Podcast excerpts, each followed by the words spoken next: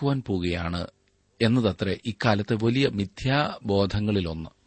മനുഷ്യൻ ദൈവത്തെ കൂടാതെ ദൈവരാജ്യം കെട്ടിപ്പണിയുവാൻ ശ്രമിക്കുകയാണ്. ക്രിസ്തുവിനെ കൂടാതെ ആയിരം ആണ്ട് വാഴ്ചയ്ക്ക് വേണ്ടിയുള്ള പ്രതീക്ഷ വെച്ച് പുലർത്തുന്നു.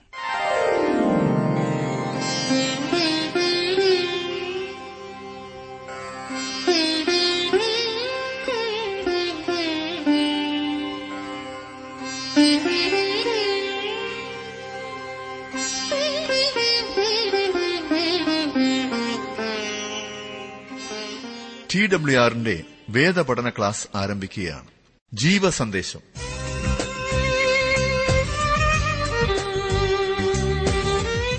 വിശുദ്ധ ലൂക്കോസ് എഴുതിയ സുവിശേഷം പതിനേഴാം അധ്യായത്തിന്റെ ഒന്ന് മുതൽ പതിനെട്ടാം അധ്യായത്തിന്റെ എട്ട് വരെയുള്ള വാക്യങ്ങൾ പ്രാർത്ഥനയോടെ നമുക്ക് ശ്രവിക്കാം.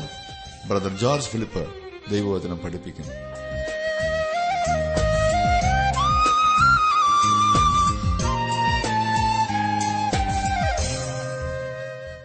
നമ്മുടെ ജീവിതം മറ്റുള്ളവരെ വളർത്തുന്ന വിധത്തിൽ ഉള്ളതായിരിക്കണം, ഒരിക്കലും തളർത്തുന്നതാകരുത്.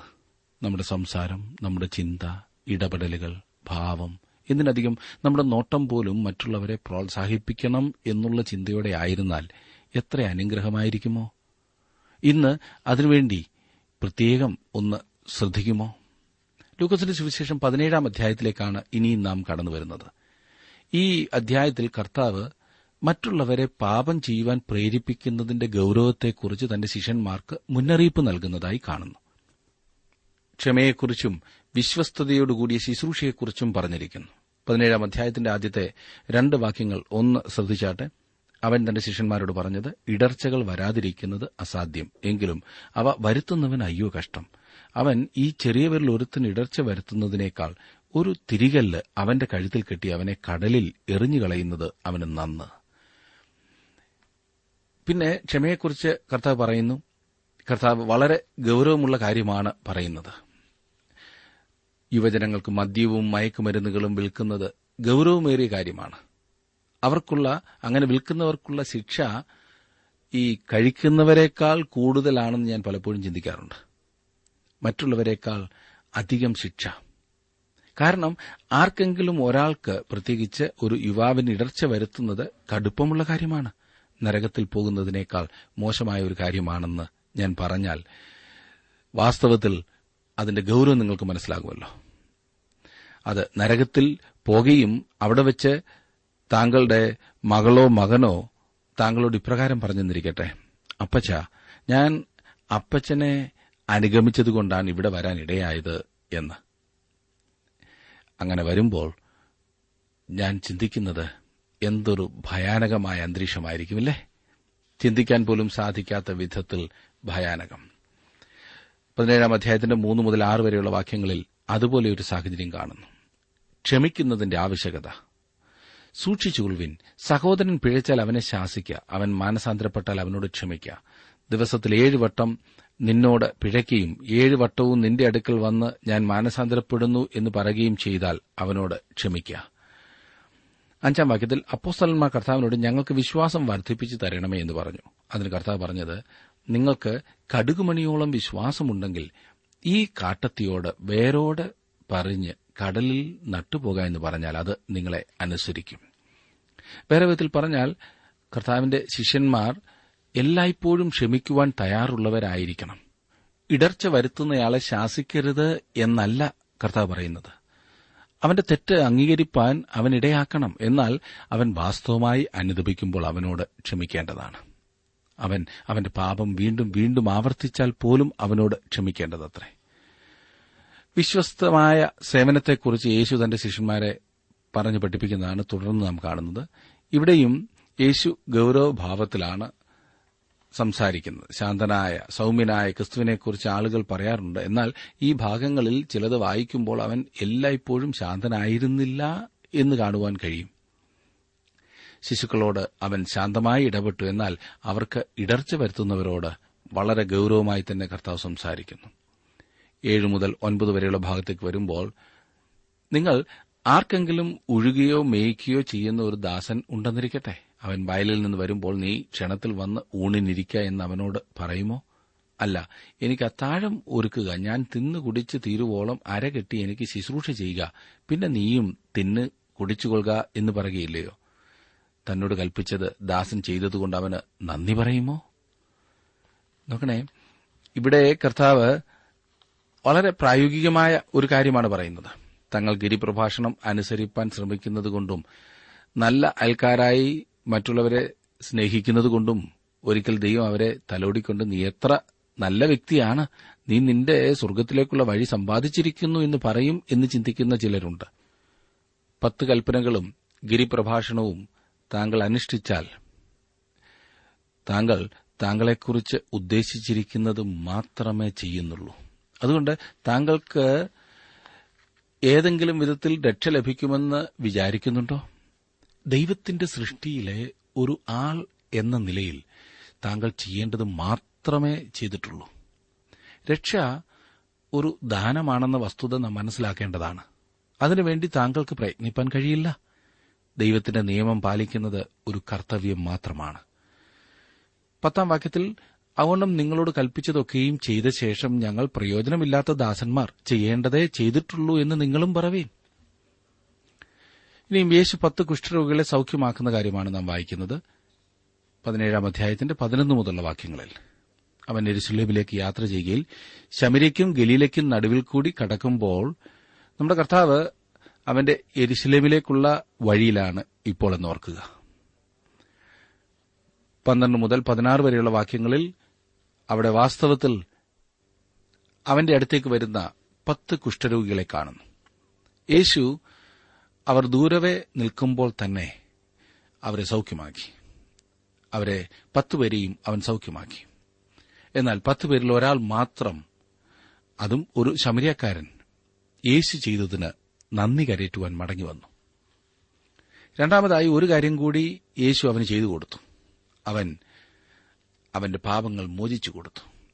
യേശു അവനോട് പറഞ്ഞത്, നീ പൂർണ്ണമായി സൌഖ്യമാകാം. മറ്റ് കുഷ്ഠരോഗികൾ സൌഖ്യമുള്ളവരായി തീർന്നിരുന്നു, എന്നാൽ നമ്മുടെ ഇന്നത്തെ ഭാഷയിൽ രക്ഷിക്കപ്പെട്ടിരുന്നില്ല. വിശ്വാസിയുടെ ഹൃദയത്തിൽ നന്ദി ഉണ്ടായിരിക്കേണ്ടതാണ്. താങ്കൾ എന്തിനാണ് ഞായറാഴ്ച ദിവസം പള്ളിയിൽ പോകുന്നത്? ദൈവത്തെ ആരാധിക്കുന്നതിനും അവിടുന്ന് താങ്കൾക്ക് ചെയ്തു തന്ന എല്ലാ കാര്യങ്ങൾക്കും നന്ദി കരയേറ്റുന്നതിനും ആയിട്ടാണോ പോകുന്നത്? അവിടുന്ന് താങ്കൾക്ക് എത്രയോ ഉപകാരം ചെയ്തിരിക്കുന്നു. നമുക്ക് ദൈവത്തിന് കൊടുക്കുവാൻ കഴിയുന്നത് നമ്മുടെ നന്ദി മാത്രമാണ്. അവിടുന്ന് നന്ദി ആഗ്രഹിക്കുന്നു. അങ്ങനെ കരയേറ്റുന്നത് നമുക്ക് തന്നെ നന്മയ്ക്കാണ്. നമ്മുടെ അപേക്ഷകൾ പോലും നാം നന്ദിയോടെ ദൈവത്തെങ്കിൽ സമർപ്പിക്കേണ്ടതാണ് എന്ന് ഫിലിപ്പിലെ ലേഖനത്തിൽ നാം വായിക്കുന്നു. നമുക്ക് അവനോട് നന്ദിയുള്ള ഹൃദയമുണ്ടായിരിക്കേണ്ടതാണ്. കർത്താവെ നന്ദി എന്ന് പറയുന്ന മനോഭാവം. ഇരുപതും ഇരുപത്തിയൊന്നും വാക്യങ്ങളിലേക്ക് വരുമ്പോൾ, ദൈവരാജ്യം എപ്പോൾ വരുന്നു എന്ന് പരീശന്മാർ ചോദിച്ചതിന്, ദൈവരാജ്യം കാണത്തക്കവണ്ണമല്ല വരുന്നത്, ഇതാ ഇവിടെയെന്നും അതാ അവിടെയെന്നും പറയുകയും ഇല്ല, ദൈവരാജ്യം നിങ്ങളുടെ ഇടയിൽ തന്നെ ഉണ്ടല്ലോ എന്ന് അവൻ ഉത്തരം പറഞ്ഞു. ദൈവരാജ്യം കാണത്തക്കവണ്ണമല്ല വരുന്നത് എന്ന് യേശു പറയുന്നു. ആരോടാണ് യേശു സംസാരിക്കുന്നത്? ദൈവരാജ്യം എപ്പോൾ വരും എന്ന് തന്നോട് ചോദിച്ച പരീശന്മാർക്ക് ഉത്തരം നൽകുകയാണ് അവൻ ചെയ്യുന്നത്. ദൈവരാജ്യം ഈ ദൈവഭയമില്ലാത്ത ശത്രുതാ മനോഭാവത്തോടു കൂടിയ പരീശന്മാരുടെ ഹൃദയങ്ങളിലാണെന്നല്ല അവൻ പറയുന്നത്. എന്നാൽ രാജാവായ കർത്താവായ യേശുക്രിസ്തുവിന്റെ ആളത്വത്തിൽ ദൈവരാജ്യം അവരുടെ ഇടയിലുണ്ടായിരുന്നു. അവിടുന്ന് ഇത് പറയുമ്പോഴും അവരുടെ മധ്യത്തിൽ നിൽപ്പുണ്ടായിരുന്നു. യേശു തന്റെ വീണ്ടും വരവിനെക്കുറിച്ച് സൂചിപ്പിക്കുന്നതാണ് തുടർന്ന് നാം കാണുന്നത്. മനുഷ്യർ തന്നെ തന്നെയും ലോകത്തെയും നന്നാക്കുവാൻ പോകുകയാണ് എന്നതത്രേ ഇക്കാലത്തെ വലിയ മിഥ്യാബോധങ്ങളിലൊന്ന്. മനുഷ്യൻ ദൈവത്തെ കൂടാതെ ദൈവരാജ്യം കെട്ടിപ്പണിയുവാൻ ശ്രമിക്കുകയാണ്. ക്രിസ്തുവിനെ കൂടാതെ ആയിരം ആണ്ട് വാഴ്ചയ്ക്ക് വേണ്ടിയുള്ള പ്രതീക്ഷ വെച്ച് പുലർത്തുന്നു. രാജ്യത്തിന്റെ മഹത്വകരമായ ദിവസത്തെക്കുറിച്ച് ആകുന്നു ക്രിസ്തുവിന് പറയുവാനുണ്ടായിരുന്നത്. വാസ്തവത്തിൽ കർത്താവ് ഭാവിയിൽ ഉണ്ടാകുന്ന മാറ്റത്തെ തന്റെ മടങ്ങിവരവിനെക്കുറിച്ചാണ് ഊന്നിപ്പറഞ്ഞിരുന്നത്. തന്റെ വരവിനെ സംബന്ധിച്ചുള്ള കാര്യത്തിൽ വഞ്ചിക്കപ്പെടരുതെന്ന് നമ്മുടെ കർത്താവ് ശിഷ്യന്മാർക്ക് മുന്നറിയിപ്പ് നൽകുന്നതായി ഈ ഭാഗത്ത് കാണുന്നു. കർത്താവിന്റെ മടങ്ങി വരവിന് രണ്ട് രൂപങ്ങൾ, സ്വഭാവങ്ങളുണ്ട്. ഒന്നാമത്തേത് സഭയുടെ ഉൾപ്രാപണമാണ്. അതായത് ഒന്ന് തെസ്സലോനിക്കർ നാലാം അധ്യായത്തിന്റെ പതിമൂന്ന് മുതൽ പതിനെട്ട് വരെയുള്ള വാക്യങ്ങളിൽ വിശദമായി പറഞ്ഞിരിക്കുന്ന വിശ്വാസികളെ എടുത്തുകൊള്ളുന്ന കാര്യമാണ്. എന്നാൽ ഈ ഭാഗത്ത് യേശു തന്റെ വരവിന്റെ രണ്ടാമത്തെ സ്വഭാവത്തെക്കുറിച്ചാണ് പറയുന്നത്. അത് തന്റെ രാജ്യം സ്ഥാപിക്കാനായി ഭൂമിയിലേക്ക് മടങ്ങിവരുന്നതാണ്. ഇത് ഉൾപ്രാപണത്തിനും മഹാപുദ്രവത്തിനും ശേഷം സംഭവിക്കുന്നതാണ്. ഇരുപത്തിരണ്ട് ഇരുപത്തിമൂന്നും വാക്യങ്ങളിൽ പിന്നെ അവൻ തന്റെ ശിഷ്യന്മാരോട് പറഞ്ഞത്, നിങ്ങൾ മനുഷ്യപുത്രന്റെ ഒരു ദിവസം കാണുവാൻ ആഗ്രഹിക്കുന്ന കാലം വരും, കാണുകയില്ലതാനും. അന്ന് നിങ്ങളോട് ഇതാ ഇവിടെയെന്നും അതാ അവിടെയെന്നും പറയും. നിങ്ങൾ പോകരുത്, പിൻചെല്ലുകയും വരുത്. ഒന്നാമത്, അവൻ വന്നപ്പോൾ അവർക്ക് അവനെ തിരിച്ചറിയുവാൻ കഴിഞ്ഞില്ല. കാരണം അവർ ഒരു ജയശാലിയായ മശിഹ വന്ന് തങ്ങളെ റോമിന്റെ അധീനതയിൽ നിന്ന് വിടുവിക്കുമെന്ന് പ്രതീക്ഷിച്ചിരിക്കുകയായിരുന്നു. അവരുടെ പ്രതീക്ഷയ്ക്ക് വിപരീതമായി അവനൊരു ശിശുവായി വന്നു, ഒരു സാധാരണക്കാരനായി ജീവിച്ചു, ഒരു തച്ചനായി. അടുത്തതായി അവൻ വരുമ്പോൾ ബേത്ലഹേം പോലെ ഏതെങ്കിലും ഒരു പ്രത്യേക സ്ഥലത്തല്ല വരുന്നത്. അവിടുന്ന് മഹത്വത്തോടെ വരും. അതിനാൽ അവൻ ഇതാ ഇവിടെയെന്നോ അവിടെയെന്നോ അഥവാ അവൻ ഏതെങ്കിലും പ്രത്യേക സമയത്ത് വരുമെന്നോ പറയുന്നവരെ ശ്രദ്ധിക്കാതിരിപ്പാൻ അവൻ അവർക്ക് മുന്നറിയിപ്പ് കൊടുക്കുന്നതായി നാം കാണുന്നു. അതുകൊണ്ടാണ് നമുക്ക് കർത്താവിന്റെ വരവിന്റെ തീയതി നിശ്ചയിക്കുവാൻ കഴിയാത്തത്. ഇരുപത്തിനാലാം വാക്യത്തിൽ കാണുന്നത്, മിന്നൽ ആകാശത്തിന് കീഴെ ദിക്കോട് ദിക്കെല്ലാം തിളങ്ങി മിന്നുന്നതുപോലെ മനുഷ്യപുത്രൻ തന്റെ ദിവസത്തിലാകും. തന്റെ രാജ്യം സ്ഥാപിപ്പാൻ അവൻ ഈ ഭൂമിയിൽ വരുമ്പോൾ അത് മിന്നൽ പോലെ പരസ്യമായിട്ടായിരിക്കും വരുന്നത്. മത്തായിയുടെ സുവിശേഷം ഇരുപത്തിനാലാം അധ്യായം ഇതിനോട് ചേർത്ത് നാം പഠിക്കേണ്ടതാണ്. ഇനിയും ഇരുപത്തിയഞ്ചാം വാക്യം നോക്കിക്കാട്ട്, എന്നാൽ ആദ്യം അവൻ വളരെ കഷ്ടം അനുഭവിക്കുകയും ഈ തലമുറ അവനെ തള്ളിക്കളയുകയും വേണം.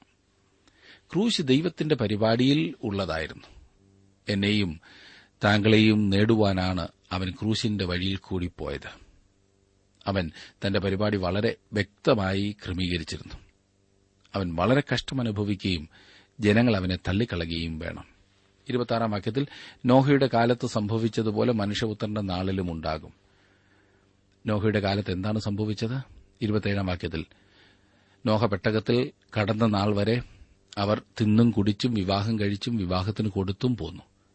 ജലപ്രളയം വന്നു, അവരെ എല്ലാവരെയും മുടിച്ച് കളഞ്ഞു. ഈ കാര്യങ്ങളിൽ എന്താണ് തെറ്റുള്ളത്? വിവാഹം തെറ്റായ കാര്യമല്ല, അത് ശരിയാണ്. തിന്നുന്നതിലും കുടിക്കുന്നതിലും എന്താണ് തെറ്റ്? ജീവിക്കണമെങ്കിൽ നാം ഇത് ചെയ്യേണ്ടതാണ്. പിന്നെ യേശു ഈ കാര്യങ്ങൾ എന്തിനാണ് സൂചിപ്പിച്ചത്? ന്യായവിധി ആസന്നമായിരുന്ന സമയത്തും നോഹയുടെ കാലത്തെ ജനം ദൈവമില്ല എന്നുള്ള ധാരണയിലാണ് ജീവിച്ചു പോകുന്നത്. ഇന്ന് മനുഷ്യർ തിന്നുകയും കുടിക്കുകയും ചെയ്യുന്നതായി നാം കാണുന്നു. നാം അറിയാത്ത സമയം ദൈവത്തിന്റെ ന്യായവിധി വരാൻ പോകുന്നു എന്നവർ മനസ്സിലാക്കുന്നില്ല. അറിഞ്ഞാൽ അത് അംഗീകരിക്കുന്നുമില്ല. ഇരുപത്തിയെട്ട് ഇരുപത്തിയൊൻപതും വാക്യങ്ങളിൽ ലോത്തിന്റെ സമയത്തെക്കുറിച്ച് പറയുന്നു. നമ്മുടെ കർത്താവ് ഒരു ശ്രേഷ്ഠമായ കാര്യമാണ് ഇവിടെ പറയുന്നത്. ലോത്ത് നോഹയിൽ നിന്നും തികച്ചും വ്യത്യസ്തനായ മനുഷ്യനായിരുന്നു. എന്നിട്ടും അവർ തമ്മിൽ ചില കാര്യത്തിൽ സാമ്യമുണ്ടായിരുന്നു. സോദോം പട്ടണത്തിൽ യാതൊരുത്തർക്കും പരിഭ്രമമുണ്ടായിരുന്നില്ല. ആരും തന്നെ അവരുടെ വസ്തുവകകൾ വിറ്റിട്ട് പട്ടണത്തിൽ നിന്ന് പുറത്തുപോകുവാൻ ബന്ധപ്പെടുന്നില്ലായിരുന്നു. ന്യായവിധി വരുമ്പോൾ അവർ എങ്ങനെ അതിനെ നേരിടുവാൻ പോകുന്നു എന്നവർക്കറിയില്ലായിരുന്നു. അതിനെക്കുറിച്ച് അവർ വിശ്വസിച്ചില്ല. അവരുടെ കച്ചവടങ്ങളുടെ കാര്യത്തിൽ അവരെങ്ങനെ വ്യാപൃതരായിരുന്നു. ലോത്തിനെ സോദോം പട്ടണത്തിന് വെളിയിൽ കൊണ്ടുപോകുന്നതുവരെയും ദൈവം പട്ടണത്തെ നശിപ്പിച്ചില്ല. അതുപോലെ തന്നെ കർത്താവ് തനിക്കുള്ളവരെ ഈ ലോകത്തിൽ നിന്ന് എടുക്കുന്നതുവരെയും മഹാപീഡനം അവൻ ഈ ഭൂമിയിൽ വരുത്തുകയില്ല. കർത്താവിന്റെ ഈ ഭൂമിയിലെ വരവിന്റെ മുന്നോടിയായിട്ടാണ് മഹാപീഡനകാലം ആരംഭിക്കുന്നത്. ഇവിടെ കർത്താവ് ലോത്തിനെ ഉദാഹരണമായി ഉപയോഗിച്ചിരിക്കുന്നു. എന്നാൽ മത്തായിയുടെ സുവിശേഷം ഇരുപത്തിനാലാം അധ്യായത്തിൽ കർത്താവ് ലോത്തിന്റെ കാര്യം ചൂണ്ടിക്കാണിച്ചിട്ടില്ല. മത്തായിയുടെ സുവിശേഷത്തിൽ അവൻ തന്റെ രാജ്യം സ്ഥാപിക്കുവാനായി ഭൂമിയിൽ വരുന്നതിനെ സംബന്ധിച്ച് അവർ ചോദിച്ച ചോദ്യത്തിന് ഉത്തരം നൽകുകയായിരുന്നു. ഇവിടെ ലൂക്കോസിന്റെ സുവിശേഷത്തിലാകട്ടെ അത് വിശാലമായ ഒരു വലിയ വിഷയമായിട്ടാണ് പറയുന്നത്. പാപത്തിന്റെ ഫലമായി സോദോം പട്ടണം നാശത്തിന്റെ വക്കിലെത്തിയിരുന്നു. ലോത്ത് സോദോമിൽ നിന്ന് പുറത്തു വന്നു. ആ നിമിഷം ന്യായവിധി പട്ടണത്തിന്മേൽ വന്നുകഴിഞ്ഞു. വിശ്വാസികൾ ഉൾപ്രാപണം മൂലം ഭൂമിയിൽ നിന്നും എടുക്കപ്പെടുന്നതായ സമയം മഹാപീഡനം ആരംഭിക്കും. മുപ്പതാം വാക്യത്തിൽ നാം കാണുന്നു, മനുഷ്യപുത്രൻ വെളിപ്പെടുന്ന നാളിൽ ഔവണ്ണം തന്നെയാകും. പല കാര്യത്തിലും ലോത്തിനെപ്പോലെയുള്ള ഒരു ജനം ദൈവത്തിന് ഇന്ന് ഈ ലോകത്തുണ്ട്. ക്രിസ്തുവിനെ രക്ഷകനായി വിശ്വസിച്ചെങ്കിലും അവർ ലോകവുമായി പൊരുത്തപ്പെട്ടു പോകുന്നു. എങ്കിലും വിശ്വാസികൾ എന്ന നിലയിൽ ന്യായവിധി ദിവസത്തിനു മുൻപ് അവരും ലോകത്തിൽ നിന്നും എടുക്കപ്പെടും. ഇന്ന് ലോകം സഭയുടെ വാക്കുകൾ ശ്രദ്ധിക്കുന്നില്ല. നാം കളി പറയുകയാണെന്ന് ലോത്തിന്റെ കാലത്തെപ്പോലെ തന്നെ അവർ ചിന്തിക്കുകയാണ് ചെയ്യുന്നത്. മുപ്പത്തിയൊന്നാം വാക്യത്തിൽ, അന്ന് വീട്ടിന്മേലിരിക്കുന്നവൻ വീട്ടിനകത്ത് ഉള്ള സാധനം എടുപ്പാൻ ഇറങ്ങിപ്പോകരുത്, അവനും വയലിലിരിക്കുന്നവനും പിന്നോക്കം തിരിയരുത്. മത്തായിയുടെ സുവിശേഷത്തിൽ കർത്താവായ യേശു ഈ കാലത്തെ മഹാപീഡനകാലം എന്ന് പറഞ്ഞിട്ടുണ്ട്. മുപ്പത്തിരണ്ടാം വാക്യത്തിൽ കാണുന്ന ലോത്തിന്റെ ഭാര്യയെ ഓർത്തുകൊള്ളുവീനെന്ന്. ദൈവത്തിൽ വിശ്വസിക്കാത്ത ഒരു വ്യക്തിയുടെ ഉദാഹരണമാണ് ലോത്തിന്റെ ഭാര്യ. അവൾക്ക് സോദോമിൽ പെൺമക്കളും മിത്രങ്ങളും ഉണ്ടായിരുന്നു. നമുക്ക് തിരികെ പോകാമെന്ന് അവൾ പറഞ്ഞുകൊണ്ടിരുന്നു. എന്തിനാണ് അവൾ തിരിഞ്ഞു നോക്കിയത്? ദൈവം ആ പട്ടണത്തെ നശിപ്പിക്കുമെന്ന് അവൾ വിശ്വസിച്ചിരുന്നില്ല. അതിനാൽ നാം ലോത്തിന്റെ ഭാര്യയെ ഓർക്കേണ്ടതാണ് എന്ന അന്ത്യകാലത്തെക്കുറിച്ച് കർത്താവ് പറയുകയാണ്. ദൈവത്തെ വിശ്വസിക്കുക എന്നതാണ് നമുക്കുണ്ടായിരിക്കേണ്ട ഏറ്റവും പ്രധാനപ്പെട്ട കാര്യം. ഇനിയും മുപ്പത്തിമൂന്നാം വാക്യത്തിൽ, തന്റെ ജീവനെ നേടുവാൻ നോക്കുന്നവനെല്ലാം അതിനെ കളയും, അതിനെ കളയുന്നവനെല്ലാം അതിനെ രക്ഷിക്കും. വിപരീത അഭിപ്രായ ഉണ്ടാക്കുന്നതായ ഒരു തിരുവചന ഭാഗം ആകുന്നു ഇത്. വിപരീതാഭിപ്രായം ലഭിക്കുന്ന അന്ന് തങ്ങളുടെ ജീവനെ രക്ഷിക്കുവാൻ വലിയ തിരക്ക് കൂട്ടുന്നതായി അനേകരെക്കുറിച്ച് നാം കാണുന്നതാണ്. എന്നാൽ സമയം വൈകിപ്പോയിരിക്കും. യേശുക്രിസ്തുവിങ്കൽ ഭരമേൽപ്പിച്ച് ജീവനെപ്പോലും തൃണവൽക്കണിക്കുന്നവർക്ക് മാത്രമേ അന്ന് രക്ഷയുള്ളൂ. അതെ, ജീവനെ രക്ഷിക്കുവാനുള്ള ഏതൊരു ശ്രമവും അന്ന് വിഫലമായിത്തീരും. മുപ്പത്തിനാല് മുതൽ മുപ്പത്തി ആറ് വരെയുള്ള വാക്യങ്ങളും ഇതുമായി ബന്ധപ്പെടുത്തിയാണ് പറയുന്നത്. ഉൾപ്രാപണത്തെക്കുറിച്ചല്ല കർത്താവ് ഇവിടെ പറയുന്നത്. മത്തായിയുടെ സുവിശേഷം ഇരുപത്തിനാലാം അധ്യായത്തിന്റെ മുപ്പത്തിയേഴ് മുതൽ നാൽപ്പത്തിയൊന്ന് വരെയുള്ള വാക്യങ്ങളിൽ പറയുന്നതുപോലെ ഇവിടെയും അവിശ്വാസികളെ ന്യായം വിധിക്കുകയും ആയിരമാണ്ട് വാഴ്ചയിൽ പ്രവേശിക്കാത്തവരെ ഭൂമിയിൽ ശേഷിപ്പിക്കുന്നതിന്റെയും ഒരു പ്രത്യക്ഷ സൂചനയാണിത്. ഭൂമി ഉരുണ്ടതാണെന്ന് ക്രിസ്തു വിശ്വസിച്ചിരുന്നു എന്ന കാര്യം ഇവിടെ ശ്രദ്ധിച്ചേ. ഒരാൾ കിടക്കമേലായിരിക്കും, മറ്റൊരാൾ വയലിൽ പണിയെടുക്കുകയായിരിക്കും എന്ന് പറഞ്ഞിരിക്കുന്നു. ഭൂമിയുടെ ഒരു ഭാഗത്ത് രാത്രിയും മറുഭാഗത്ത് പകലുമായിരിക്കും. അതല്ലേ അതിന്റെ അർത്ഥം? ഇനിയും മുപ്പത്തിയേഴാം വാക്യത്തിൽ, അവർ അവനോട് കർത്താവെ എവിടെയെന്ന് ചോദിച്ചതിന് ശവമുള്ളയിടത്ത് കഴുക്കൽ കൂടും എന്ന് അവൻ പറഞ്ഞു. വെളിപ്പാട് പുസ്തകം പത്തൊൻപതാം അധ്യായത്തിന്റെ പതിനേഴാം വാക്യവുമായി ഈ വാക്യം താരതമ്യ പഠനം നടത്തുക. അതെ, ഹർമഗദോൻ യുദ്ധം എന്ന് പറയുന്നത് ഇതിനെയാണ്. ക്രിസ്തു തന്റെ രാജ്യം ഈ ഭൂമിയിൽ സ്ഥാപിക്കുവാൻ വരുമ്പോൾ അത് അവസാനിക്കും. ഇനിയും നമുക്ക് പതിനെട്ടാം അധ്യായത്തിലേക്ക് വരാം. ഈ അധ്യായം ആരംഭിക്കുന്നതിന് മുൻപായി നമ്മുടെ കർത്താവിനെക്കുറിച്ച് വ്യക്തിപരമായി ഒരു വാക്ക് പറയുവാൻ ആഗ്രഹിക്കുന്നു. യേശു ജഡത്തിൽ പ്രത്യക്ഷപ്പെട്ട ദൈവമാണെന്ന് ഞാൻ വിശ്വസിക്കുന്നു.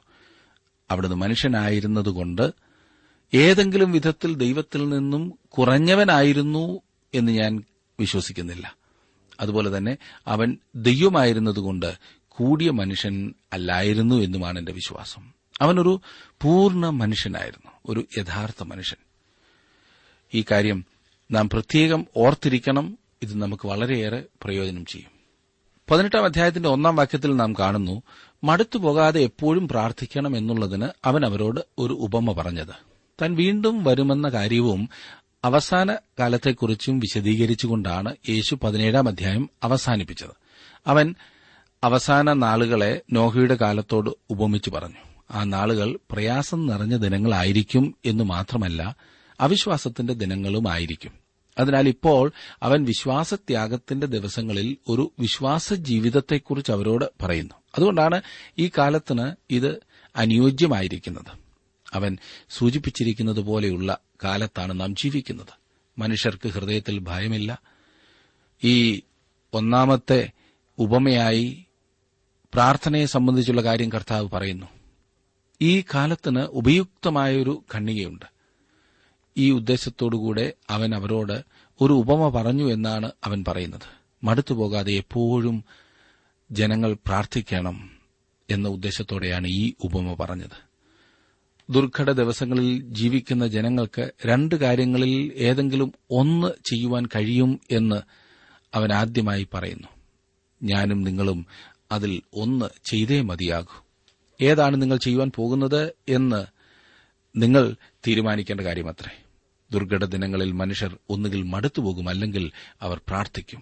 ഒന്നുകിൽ ഭീതിയുടെ ദിനങ്ങളായിരിക്കും, അല്ലെങ്കിൽ വിശ്വാസത്തിന്റെ വിശ്വാസത്തിൽ ഉറയ്ക്കുന്ന ദിനങ്ങളായിരിക്കും. നീതികെട്ട ന്യായാധിപന്റെയും വിധവയുടെയും കഥ കർത്താവ് പറഞ്ഞപ്പോൾ അന്ന് അവനെ കേട്ടുകൊണ്ടിരുന്നവർക്ക് ആ കഥ ഒരുപക്ഷെ സുപരിചിതമായിരുന്നിരിക്കാം. അവൻ പറയുന്നത് എന്താണെന്ന് അവർ ശരിക്കും മനസ്സിലാക്കി. ആ കഥ ഇപ്രകാരമാണ്. പതിനെട്ടാം അധ്യായത്തിന്റെ ആദ്യത്തെ ഒരു വാക്യം ഞാൻ വായിച്ചല്ലോ, ഇനിയും രണ്ടും മൂന്നും. ദൈവത്തെ ഭയവും മനുഷ്യനെ ശങ്കയുമില്ലാത്ത ഒരു ന്യായാധിപൻ ഒരു പട്ടണത്തിലുണ്ടായിരുന്നു.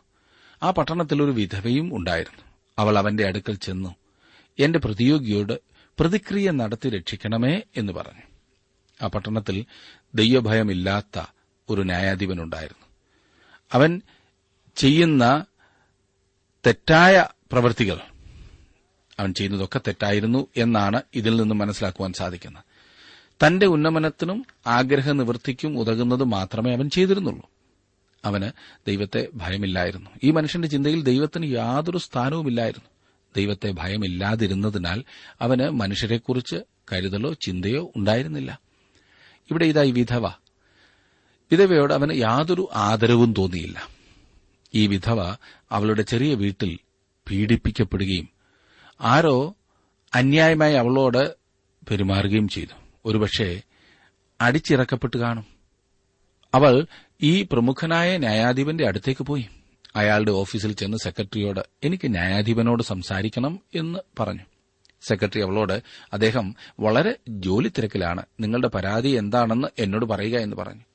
വിധവ ആ സെക്രട്ടറിയോട് ഞാനൊരു പാവപ്പെട്ട വിധവയാണ്, ഞാൻ ഈ പട്ടണത്തിന്റെ ഒരു കോണിൽ താമസിക്കുന്നു, എന്റെ സ്ഥലം നഷ്ടമായി പോകുന്ന അവസ്ഥയിലാണ് ഞാനിപ്പോൾ, ഇതിനെക്കുറിച്ച് ന്യായാധിപനോട് അപേക്ഷിപ്പാൻ ഞാൻ വന്നിരിക്കുന്നു എന്ന് പറഞ്ഞു.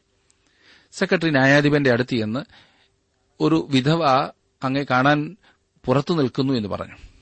അവൾ അകത്ത് കയറി വരട്ടെ, ഞാൻ വേഗം അവളെ പറഞ്ഞയക്കാം എന്ന് അയാൾ പറഞ്ഞു. അവൾ അകത്ത് ചെന്നു. അയാൾ അവൾ പറഞ്ഞത് ശ്രദ്ധിച്ചു. എന്നിട്ട് ഇപ്രകാരം പറഞ്ഞു, ഇതെന്റെ അധികാരപരിധിയിലുള്ള കാര്യമല്ല, എനിക്ക് വളരെയധികം സങ്കടമുണ്ട്, എന്തെങ്കിലും ചെയ്താൽ കൊള്ളാമെന്ന് എനിക്ക് ആഗ്രഹമുണ്ട്, എന്നാൽ ഒന്നും ചെയ്യാൻ പറ്റാത്ത സ്ഥിതിയിലാണ് ഞാനിപ്പോൾ. അടുത്ത ദിവസം അയാൾ ഓഫീസിൽ വന്നപ്പോൾ ആ വിധവ അവിടെയുണ്ടായിരുന്നു. അയാൾ വേഗം ഓഫീസ് മുറിയിലേക്ക് അങ്ങ് കയറിപ്പോയി. സെക്രട്ടറിയെ വിളിച്ച് ആ വിധവ അവിടെ എന്തിനാണ് നിൽക്കുന്നത് എന്ന് ചോദിച്ചു. അവൾക്ക് താങ്കളെ കാണണമെന്ന് പറയുന്നു എന്ന് സെക്രട്ടറി മറുപടി പറഞ്ഞു. ഉച്ചവരെ ഞാൻ വളരെ ജോലി തിരക്കിലാണെന്ന് പോയി അവരോട് പറയുക എന്ന് അയാൾ സെക്രട്ടറിയോട് പറഞ്ഞു. അക്കാര്യം ഞാൻ നേരത്തെ അവളോട് പറഞ്ഞു കഴിഞ്ഞു, പക്ഷെ അവൾ ഉച്ചഭക്ഷണവുമായിട്ടാണ് ഇന്ന് വന്നിരിക്കുന്നത്. എത്ര സമയം വേണമെങ്കിലും അവൾ ഇവിടെ കാത്തു നിൽക്കുമെന്നാണ് അവൾ പറയുന്നത്. വിധവ ആ ദിവസം മുഴുവൻ കാത്തുനിന്നു. അന്ന് അയാളെ കാണാൻ പറ്റിയില്ല. അവളിൽ നിന്ന് രക്ഷപ്പെട്ടു എന്നാണ് അയാൾ വിചാരിച്ചത്.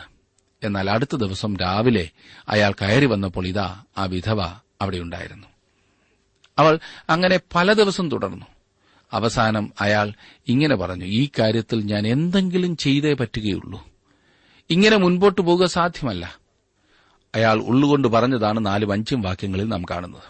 അയാൾ തന്നെക്കുറിച്ച് തന്നെ ചിന്തിക്കുകയായിരുന്നു. വിധവ അയാളെ ഭീഷണിപ്പെടുത്തിയതായി പറഞ്ഞിട്ടില്ല. എന്നാൽ ഒരു ന്യായാധിപന്റെ ഓഫീസ് പടിക്കൽ ഒരു വിധവ എല്ലാ ദിവസവും ഇരിക്കുന്നത് നല്ല കാഴ്ചയല്ല.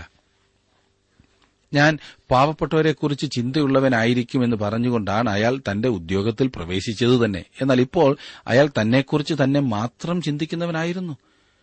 അകത്ത് കയറി വരുവാൻ പറയുക എന്ന് അയാൾ സെക്രട്ടറിയോട് പറഞ്ഞു. ഞാൻ നിനക്ക് നിയമപരമായ സംരക്ഷണം നൽകുന്നതാണ് എന്ന് ഈ പ്രാവശ്യം അയാൾ വിധവയോട് പറഞ്ഞു. അതാണ് ഇവിടുത്തെ ഉപമ. അനീതിയുള്ള ന്യായാധിപൻ പറയുന്നത് കേൾപ്പീൻ.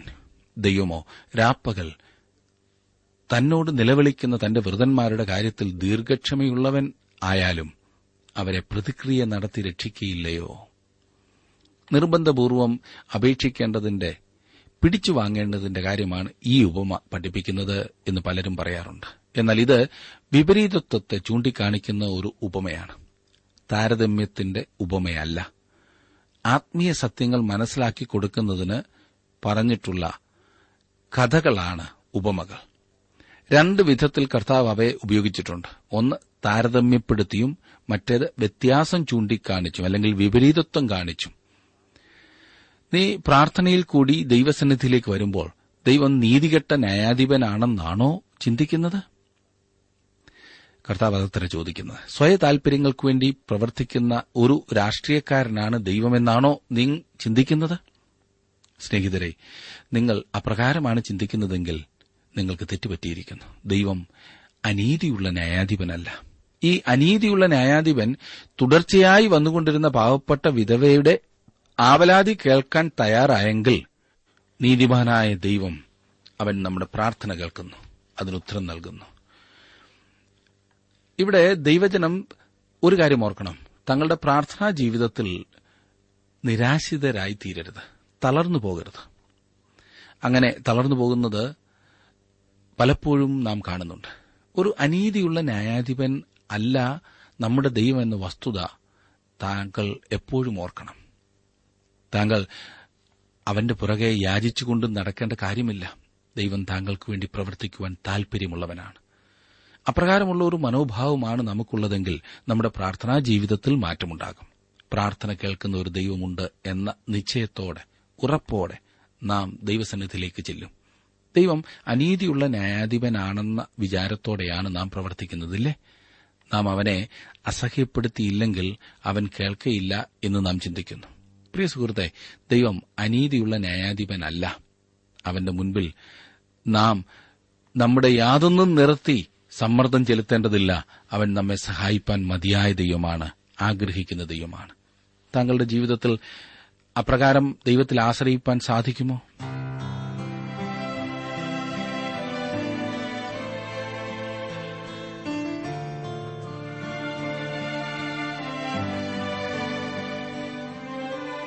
ഇന്നത്തെ ജീവസന്ദേശ പഠന ക്ലാസ്സിലൂടെ ഞങ്ങളെ ശ്രദ്ധിച്ച എല്ലാ പ്രിയ ശ്രോതാക്കളോടുമുള്ള നന്ദിയെ അറിയിക്കട്ടെ. ദൈവവചനം കൃത്യമായി ക്രമമായി പഠിക്കുവാൻ ലഭിച്ചിരിക്കുന്ന ഈ അസുലഭ അവസരം പ്രയോജനപ്പെടുത്തുകയും സ്നേഹിതരെ അതിനായി ഉത്സാഹിപ്പിക്കുകയും ചെയ്യുക. അഭിപ്രായങ്ങളും നിർദ്ദേശങ്ങളും പ്രാർത്ഥനാ വിഷയങ്ങളും ഞങ്ങളെ അറിയിക്കുക. ഈ പുസ്തകത്തിന്റെ വിഷയവിഭജനം, audio C D, S D card എന്നിവ ആവശ്യമെങ്കിൽ ഞങ്ങളുമായി ബന്ധപ്പെടുക. ഞങ്ങളുടെ വിലാസം: ജീവസന്ദേശം, പോസ്റ്റ് ബോക്സ് നമ്പർ മൂന്ന്, തിരുവല്ല അഞ്ച്, Keralam. Phone zero four six nine two seven zero zero two eight four, mobile nine four four seven seven six seven three seven eight. ഞങ്ങളുടെ email address Malayalam T T B at radio eight eight two dot com. വെബ്സൈറ്റിലും ഞങ്ങളുടെ programme ലഭിക്കുന്നതാണ്. ഞങ്ങളുടെ website W W W dot radio eight eight two dot com. പാവനമാമൻ സ്വർഗനാട്ടിൽ പാർത്തിടുവാൻ നിത്യകാലം പാരും നാഥനം പരമേശൻ പണിതിടുന്നൊരു പാവന പട്ടണം. പാവനമാമൻ സ്വർഗനാട്ടിൽ പാർത്തിടുവാൻ നിത്യകാലം പാരും നാഥനം പരമേശൻ പണിതിടുന്നൊരു പാവന പട്ടണം. പോയിടുമേ ഞാനൊരിക്കൽ പാവനമാമ പട്ടണത്തിൽ, പോയിടുമേ ഞാനൊരിക്കൽ പാവനമാമ പട്ടണത്തിൽ. പരിശുദ്ധനെ പുകഴ്ത്തി മോതാ കാത്തിടുമേ ഞാൻ നിത്യകാലം. പരിശുദ്ധനെ പുകഴ്ത്തി മോതാ കാത്തിടുമേ ഞാൻ നിത്യകാലം.